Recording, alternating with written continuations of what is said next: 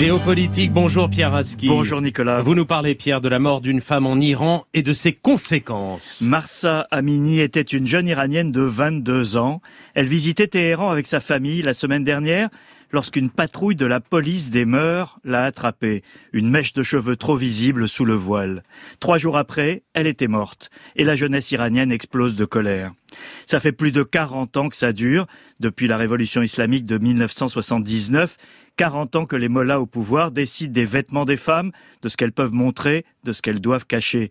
40 ans avec des hauts et des bas, des moments de tolérance et d'autres de conservatisme inquisiteur. Génération après génération, les femmes iraniennes ont tenté de se libérer de ce carcan. La nouvelle génération pousse encore plus fort avec l'aide des réseaux sociaux sur lesquels elle défie l'ordre moral.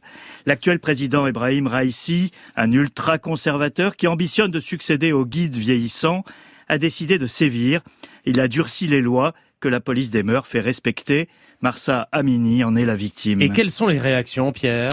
Dès samedi, les funérailles de la jeune femme dans sa ville natale du Kurdistan iranien ont tourné à l'affrontement avec la police. Il y a eu un mort et des dizaines de blessés. Les protestations et la répression se sont étendues au reste du pays et hier à Téhéran, où les étudiants de trois universités sont descendus dans la rue.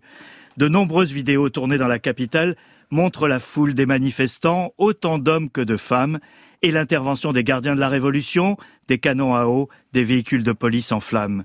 La mort de Marsa Amini a été le détonateur d'une frustration culturelle, sociale, politique omniprésente tout comme le suicide d'un vendeur de légumes avait déclenché la révolution tunisienne en 2011, la mort dans des conditions troubles de cette jeune femme pour une mèche de cheveux de trop a ouvert les vannes.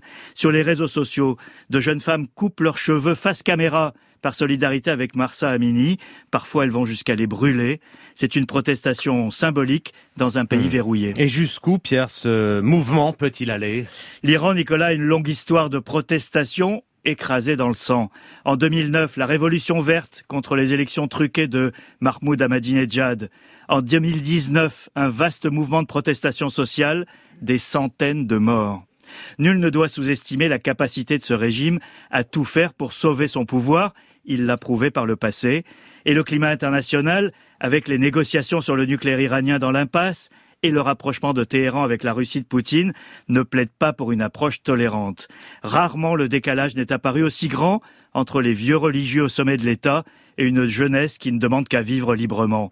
En Iran, comme en Afghanistan depuis le retour des talibans, ce sont les femmes qui sont les victimes expiatoires de ces pouvoirs théocratiques. Ce sont elles aussi qui résistent comme elles peuvent et inspirent le respect et l'admiration. Pierre Aski, merci. France Inter.